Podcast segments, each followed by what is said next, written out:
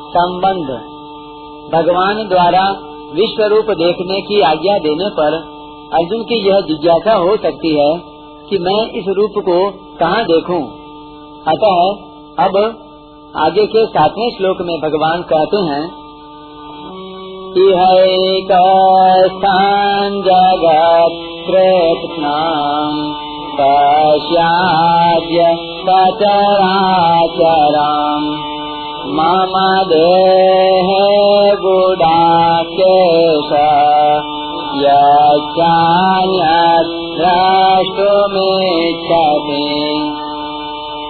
हे नींद को जीतने वाले अर्जुन, मेरे इस शरीर के एक देश में चराचर सहित संपूर्ण जगत को अभी देख ले।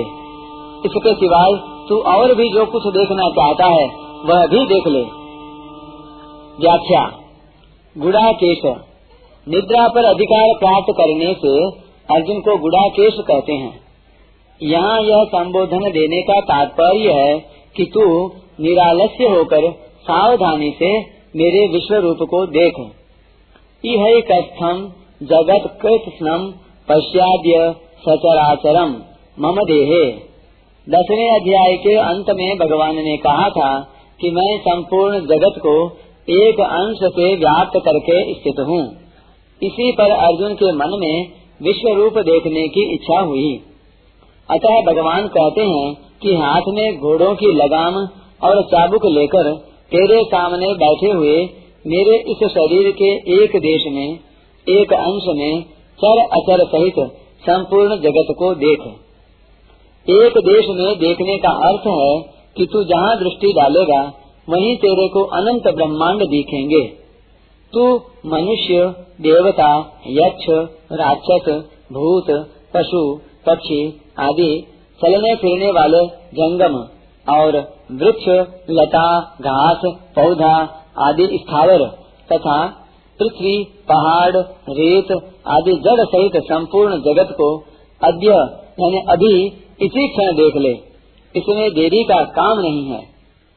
यह चाण्य द्रष्टुम इच्छसी भगवान के शरीर में सब बातें वर्तमान थी, अर्थात जो बातें भूतकाल में बीत गई हैं और जो भविष्य में बीतने वाली हैं, वे सब बातें भगवान के शरीर में वर्तमान थी। इसलिए भगवान कहते हैं कि तू और भी जो कुछ देखना चाहता है, वह भी देख ले। अर्जुन और क्या देखना चाहते थे? अर्जुन के मन में संदेह था कि युद्ध में जीत हमारी होगी या कौरवों की। इसलिए भगवान कहते हैं कि वह भी तू मेरे इस शरीर के एक अंश में देख ले। विशेष बात, जैसे दसवें अध्याय में भगवान से, जो मेरी विभूति और योग को तत्व से जानता है, उसका मेरे में दृढ़ भक्ति योग हो जाता है। इस बात को सुनकर ही अर्जुन ने भगवान की स्तुति प्रार्थना करके विभूतियाँ पूछी थी। ऐसे ही भगवान से मेरे एक अंश में सारा संसार स्थित है। इस बात को सुनकर अर्जुन ने विश्व रूप दिखाने के लिए प्रार्थना की है।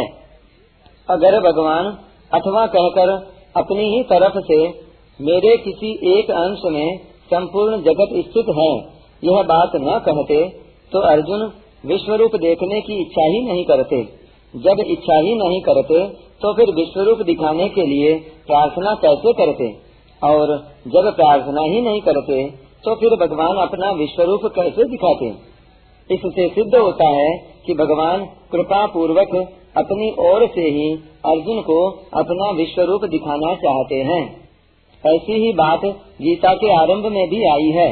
जब अर्जुन ने भगवान से दोनों सेनाओं के बीच में रथ खड़ा करने के लिए कहा, तब भगवान ने रथ को पितामह भीष्म और द्रोणाचार्य के सामने खड़ा किया और अर्जुन से कहा, इन कुरुवंशियों को देखो कुरुन पश्य। इसका यही आशय मालूम देता है कि भगवान कृपा पूर्वक गीता प्रकट करना चाहते हैं। कारण कि यदि भगवान ऐसा न कहते तो अर्जुन को शोक नहीं होता और गीता का उपदेश आरंभ नहीं होता। तात्पर्य है कि भगवान ने अपनी तरफ़ से कृपा करके ही गीता को प्रकट किया है। परिशिष्ट भाव।